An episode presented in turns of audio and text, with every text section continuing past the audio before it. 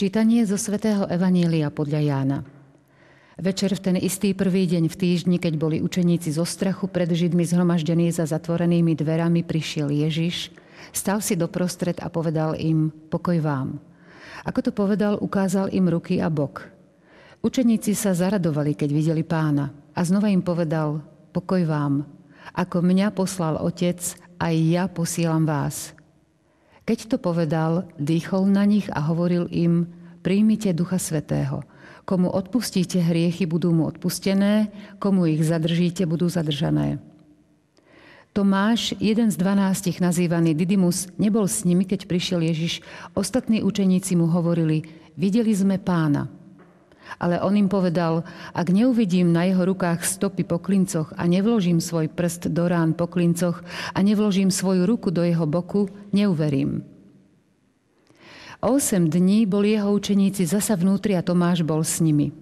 Prišiel Ježiš, hoci dvere boli zatvorené, stal si doprostred a povedal, pokoj vám. Potom povedal Tomášovi, vlož sem prst a pozri moje ruky. Vystri ruku a vložu do môjho boku a nebuď neveriaci, ale veriaci. Tomáš mu odpovedal, Pán môj a Boh môj. Ježiš mu povedal, uveril si, pretože si ma videl. Blahoslavení tí, čo nevideli a uverili. Ježiš urobil pred očami svojich učeníkov ešte mnoho iných znamení, ktoré nie sú zapísané v tejto knihe. Ale toto je napísané, aby ste verili, že Ježiš je Mesiáš, Boží syn, a aby ste vierou mali život v jeho mene.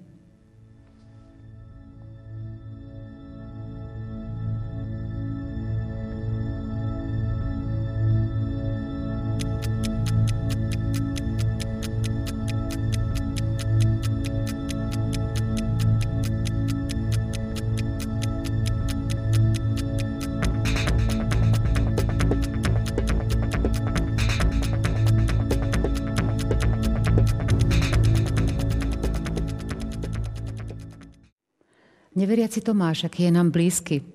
Aj my máme tendenciu veriť najmä tomu, čo môžeme vnímať svojimi zmyslami. Ale je tu priestor i pre tajomstvo. A to budeme odhaľovať v ďalšej relácii EFETA. Vítajte pri sledovaní.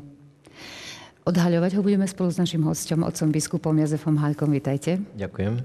Otec biskup, čo by povedal pán Ježiš, keby teraz prišiel a stretol by sa s nami ľuďmi, ktorí máme viac, viac predstavu vnímať veci, ktoré môžeme ohmatať, ktoré môžeme vidieť, ale predsa len sme stratili troška ten zmysel pre nadprirodzené. Áno. Vlastne v prvej časti tohto evanelia robí takú zvláštnu a veľmi symbolickú vec, že vstupuje cez zatvorené dvere. To sú zatvorené dvere večeradla v tom vecnom a historickom zmysle slova, ale sú to aj zatvorené dvere alebo zablokované ľudské srdcia. Zablokované zo strachu. Čítame vyslovene, že učeníci boli zhromaždení za zatvorenými dverami zo strachu pred tými, ktorí Ježiša prenasledovali a nakoniec aj zabili. A Ježiš cez tieto dvere vstupuje, čo je symbolom toho, že nepozná žiadnu prekážku. Ježiš sa dostane a vstúpi do každého priestoru, do ktorého vstúpiť jednoducho chce. Ale často býva zobrazovaný Ježiš ako klope na dvere a, otvo- a je mu otvorené iba a dostane sa do toho, do toho priestoru srdca vtedy, keď my mu tie dvere otvoríme. Áno. E, učeníci neboli e, zablokovaní kvôli nejakému jasnému odvrhnutiu alebo odmietnutiu Ježišovho učenia. Boli paralizovaní strachom. Teda niečím, čo im nedovolovalo a kvôli čomu nevládali oni sami tie dvere otvoriť. Teda nebola v tom explicitne nejaká zlá vôľa, skôr slabosť. A Ježiš vstupuje do tejto slabosti, aby ju zvnútra uzdravila. Robí jedno veľmi, veľmi zvláštne a paradoxné gesto, že ukazuje rany, ukazuje rany po klincoch, na rukách a na nohách, ranu po kopii, na boku. A súčasne s týmto gestom im hovorí, pokoj vám. My keď vidíme nejakú ranu, tak spravidla ju zavezujeme, zakrývame, zalepíme leukoplastom, aby to nikto nevidel ani my sami, pretože pohľad na ranu je nepríjemný, pretože je výrazom slabosti, bolesti, ohrozenia, prípadne nejakého ďalšieho vývoja tej ktorej choroby alebo diagnózy. V tomto prípade ale ide o inú úroveň. Totiž učeníci majú pred sebou Ježiša, o ktorom vedeli, že zomrel na kríži. Čiže to, čo ukazoval, bolo dôkazom toho, že ten, ktorý zomrel na kríži, je teraz medzi nimi. Je skutočne tam medzi nimi. A toto vysvetľuje, prečo môže povedať pokoj vám. Z čoho vyplýva ten naozaj najhlbší vnútorný pokoj?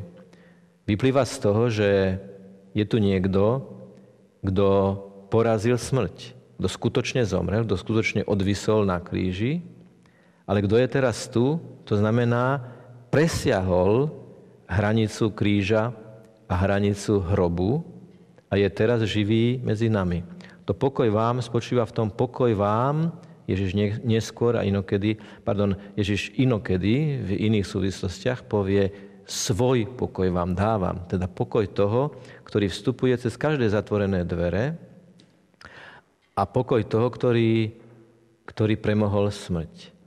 Ak sa pridáte ku mne, ak budete kráčať so mnou, ak príjmete moje evanelium, tak potom vás môže naplniť tento vnútorný pokoj. Aj vtedy, keď aj vy budete mať účasť na týchto ranách. Ježišové rany sú totiž rany oslavené jeho láskou. Keď totiž vysel na kríži, keď krvácal, keď sa dusil, tak sa modlil za tých, ktorí ho ukryžovali. Teda za tých, ktorí mu spôsobili tie rany. Ježišova láska oslávila tieto rany a to vstúpenie do večeradla, ukazovanie rán so slovami pokoj vám, obnáša napríklad to posolstvo, že ak my príjmeme naše rany, rany duchovné, duševné, telesné, jednoducho akékoľvek rany, zranenia, bolesti, choroby, diagnózy, urážky a tak ďalej s láskou, s akými ich Ježiš znášal na kríži, tak nás to naplňa hlbokým vnútorným pokojom, pretože nás to robí slobodnými od hnevu, od nenávisti a slobodnými pre lásku, ktorú nás naučil náš Pán Ježiš Kristus.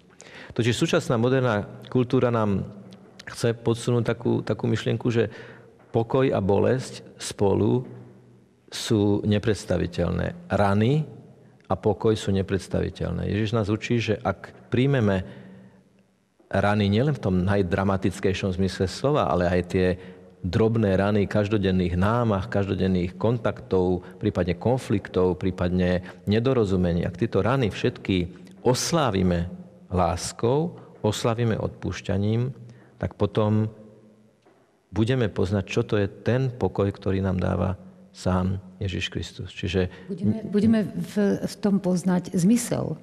Prečo je toto moje utrpenie? Budem vedieť na to odpovedať. Áno. Konec koncov dosvedčujú to aj lekári, že si všímajú, ako veriaci ľudia dokážu niekedy s takým naozaj vnútorným odovzdaním a pokojom spracovať, povedzme, informáciu o ťažkej diagnóze.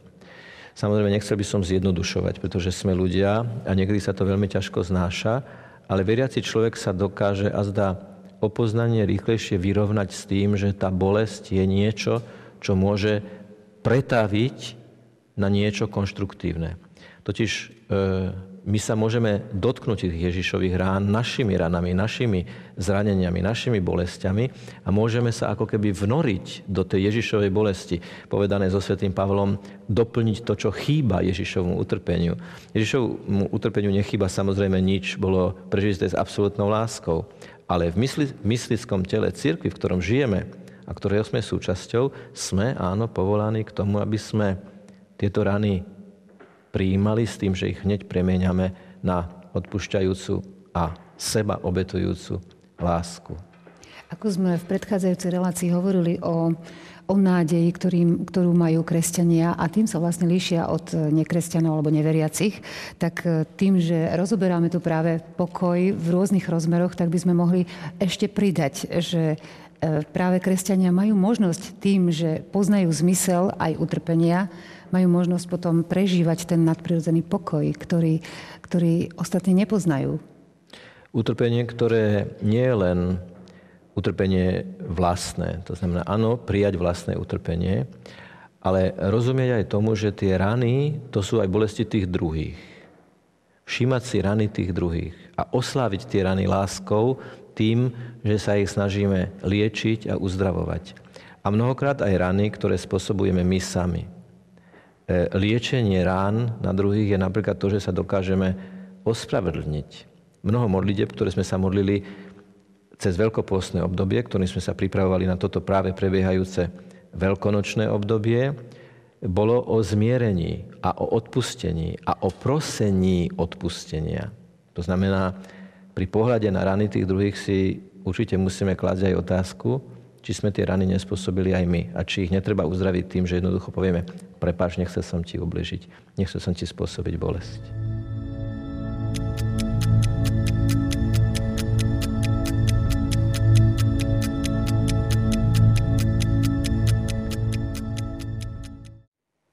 Stále prežívame radosť zo zmrtvých stania pána Ježiša. Mám pred sebou obraz Zlatého kríža, ktorý je v bazilike Sedem bolestnej Panny Márie v Národnej svetini v Šaštine. A mm, ten celý kríž je zlatý, čo vyjadruje práve, práve to, okrem teda veľkej hodnoty samozrejme, ale čo ešte viac? Existujú názory, že e, Zlatý kríž je e, ikonografický paradox, pretože kríž bol znakom potupnej smrti.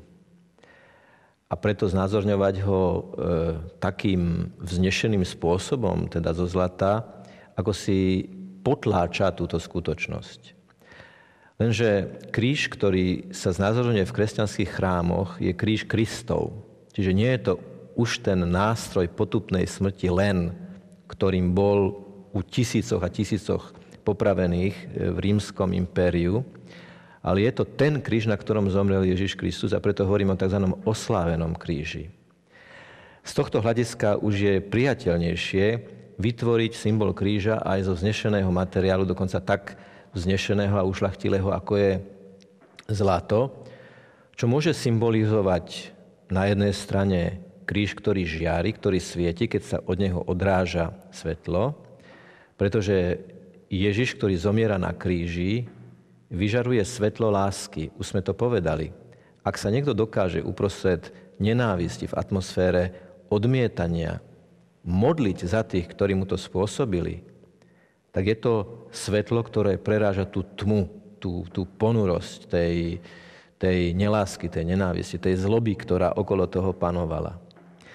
Okrem toho zlato je aj symbolom niečoho, niečoho kráľovského symbolom tých, ktorí panujú a ktorí vládnu. A najmä v Evangeliu svätého Jána, respektíve v teológii e, apoštola a evangelistu Jána, máme motív Ježiša, ktorý aj na kríži panuje, kráľuje a vládne. A naozaj nie oni ich nenávisťou, ich odmietnutím, ich odsudením panujú a ovládajú jeho, lebo Ježiš nepríjima zrkadlovú reakciu, ale práve naopak kráľuje bezpodmienečnou láskou. Dokonca v tej scéne zomierania máme jeden veľmi zaujímavý moment, zaujímavý moment vtedy, keď, tak povediac, udeluje ako keby prvé rozhrešenie hriešnikovi, kajúcnikovi, pravému Lotrovi, keď mu hovorí, ešte dnes budeš so mnou v raji. Niekoľko hodín alebo dní potom, ako Ježiš zomrel na kríži, vstúpi do večeradla a túto odpúšťajúcu lásku chce, aby sprostredkovali jeho učeníci. Dýchne na nich. Je to veľmi zvláštne a nezvyklé gesto, ktoré si aj ťažko vieme nejakým spôsobom predstaviť. A samozrejme, že zaujalo aj exegetov, teda tých, ktorí sa profesionálne zaoberajú významom nielen jednotlivých statí, ale jednotlivých vied, dokonca slov, ktoré sú napísané a idú do hĺbky hľadajú ich etymológiu, hľadajú ich najlepší koreň. A tak prišli na takú zaujímavú vec, že ekvivalent slova dýchnuť, ako je použité v tejto stati Evanielia, že Ježiš vstúpil cez zatvorené dvere a dýchol na svojich učeníkov, ekvivalent tohoto slova v starom zákone je dýchnutie Boha Stvoriteľa na práve uhneteného Adama. Ten Boží dých na Adama vlastne Adama oživil, dal mu život. Čiže tá moc, ktorú dostali apoštoli dýchnutím, je moc spolupracovať pri odpúšťaní hriechov na znovu stvorení človeka. Lebo človek, ktorý má odpustené hriechy a tieto hriechy aj vnútorne olutuje, je človek, ktorý je ako keby novým stvorením, je znovu stvorený. Lebo Ježiš hneď potom, ako dýchne na apoštolov, povie, komu odpustíte hriechy, budú odpustené a komu zadržíte, budú zadržané. Je to, snaď môžeme povedať, e, také udelenie kompetencie spovedníkov. Tých, ktorí budú počúvať kajúcnikov a budú im oznamovať veľké Božie milosrdenstvo cez úkon rozhrešenia. Dokonca existuje v Bratislave jeden veľmi špeciálny, veľmi špeciálny nápis, ktorý je umiestnený na spovednici. A možno, že je to celoeurópska rarita, pretože neviem o tom, alebo nepočul som, nečítal som o tom, že by boli na spovedniciach poďakovania za svetú spoveď. Je to v jezuitskom kostole v Bratislave, dodnes to tam možno vidieť a je to nápis e, vytvorený v modrobielej kombinácii na takej umelohmotnej tabulke. To máte priam odtiaľ To je požičané? vlastne akási, nie je to požičané, je to nápis, ktorý je odfotografovaný a takýmto spôsobom pripravený kde dvaja manželia, ktorí po dlhom váhaní nakoniec sa rozhodli, že aj oni chcú mať účasť na tej kompetencii odpúšťať hriechy, ktorá vlastne vkladaním rúk prechádza z generácie na generácie na všetkých vysvetených kňazov katolíckej cirkvi. A na tej tabulke je napísané, nech je požehnaná hodina, keď sme tu po dlhom blúdení pred sluhom Božím v pokore pokľakli, nech je požehnaný sluha Boží, ktorý nám upravil nohy na cestu pokoja. Je to príbeh, ako som povedal, dvoch manželov, ktorí sa po dlhom váhaní rozhodli, že vstúpia, klaknú do spovednice a tam vyznajú svoje hriechy a začnú nový život. A budú mať účasť na tom dýchnutí, na tom dýchnutí, ktoré udeluje Ducha Svetého tým, ktorí odpúšťajú hriechy a ktoré odpustia, tak tie sú skutočne odpustené. Zvláštna je naozaj tá, tá formulácia na tomto nápise. Hovoria, že je poženaná tá hodina, to znamená to určitý moment, určitá konkrétna chvíľa, určitá konkrétna hodina, Rozhodnutie. minúta, keď sme tu po dlhom blúdení pred sluhom Božím v pokore poklakli. Sluha Boží, ktorý má kompetenciu, my, ktorí sme potrebovali pokoru a v tejto pokore sme poklakli po dlhom blúdení. My sme pred týždňom uvažovali o emavských učeníkoch, ktorí odchádzali z Jeruzalema ako tí, ktorí blúdia, ako tí, ktorí sa túlajú a Ježiš ich nájde a privádza späť do spoločenstva, privádza späť do e, vlastnej prítomnosti, tak povediac. Tak oni po dlhom blúdení poklakli a požehnávajú sluhu Božieho. To znamená, sú vďační za to, že je tu niekto, kto ich vypočuje, a kto im cez rozrešenie oznámi obrovské Božie milosrdenstvo. Nedávno svätý otec e, František povedal e, počas modlitby Aniel pána, Boh sa nikdy neunaví vo svojom diele milosrdenstva, vo svojom neustálem odpúšťaní. Takže takáto ďakovná tabulka za rozrešenie dvoch ľudí je naozaj veľkým svedectvom o tom, ako sú dejiny jednotlivcov, ale odvážim sa povedať vlastne aj dejiny celej kresťanskej civilizácie, formované práve tým, čo sa deje ehm, v tajnosti, v skrytosti a to je spoveď, to je vyznanie hriechov, to je rada spovedníka a to sú slova rozrešenia, ktoré sa odohrávajú práve aj gestom pravej ruky, ktoré robí gesto kríža. A to je ten zlatý kríž, o ktorom sme hovorili, kde Ježiš kráľuje a kde hovorí, ešte dnes budeš so mnou v raji. Teda v mieste, kde bude pokoj, harmónia, kde bude láska, kde bude úzky vzťah spoločenstva s Bohom a s ľuďmi. ten raj môžeme chápať aj ako isté spoločenstvo na zemi, práve s týmito vlastnosťami a atribútmi, ale najmä ho musíme chápať a máme chápať ako to definitívne spoločenstvo Božích vyvolených.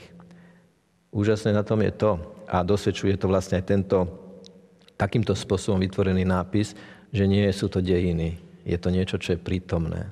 Stačí si pozrieť, aké rady stoja v Bratislave pred spovednicami, pretože Ľudia chcú, aby im spovedník upravil nohy na cestu pokoja, cestu vnútorného pokoja, vnútornej rovnováhy.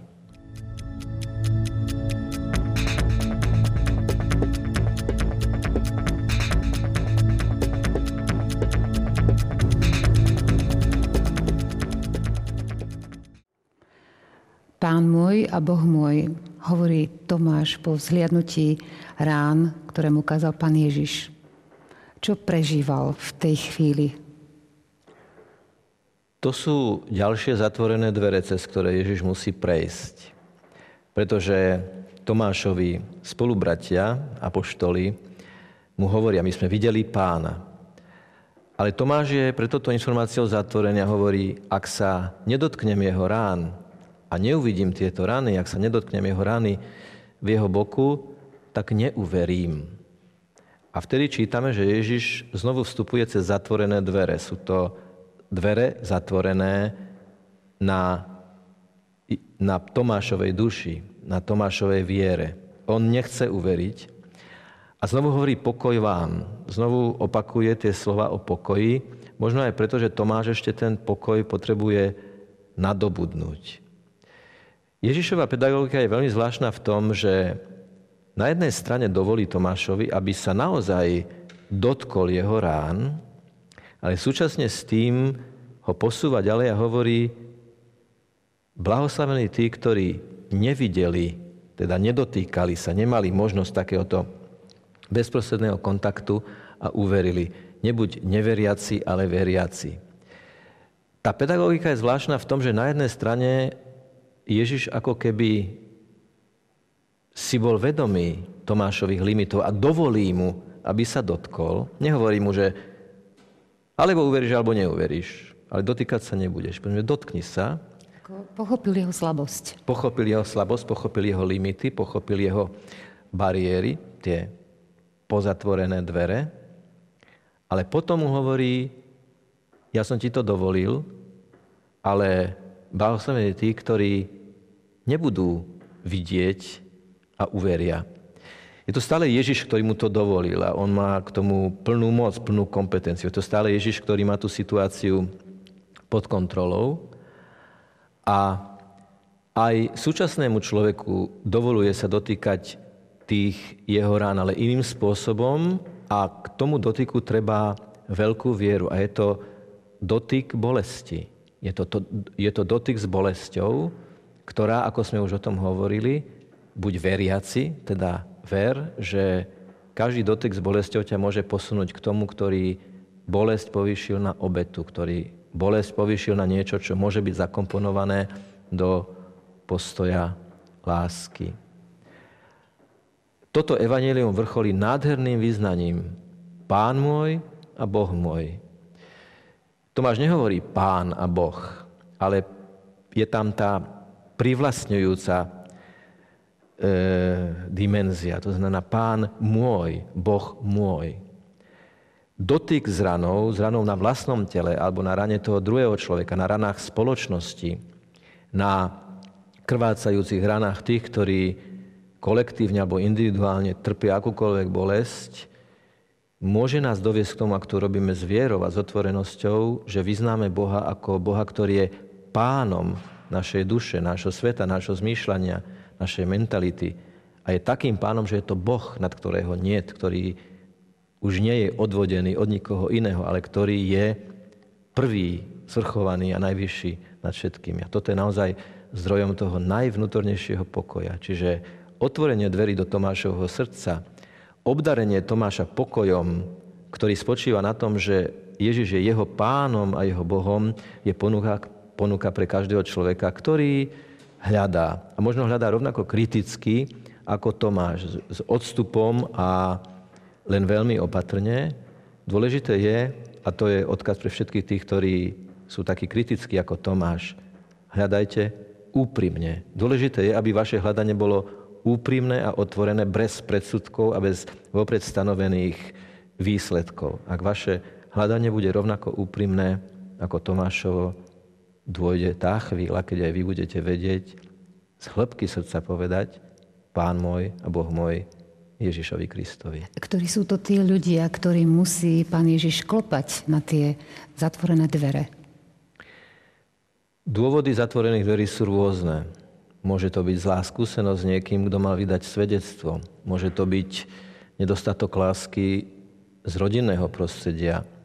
Môže to byť e, aj vnútorná pícha.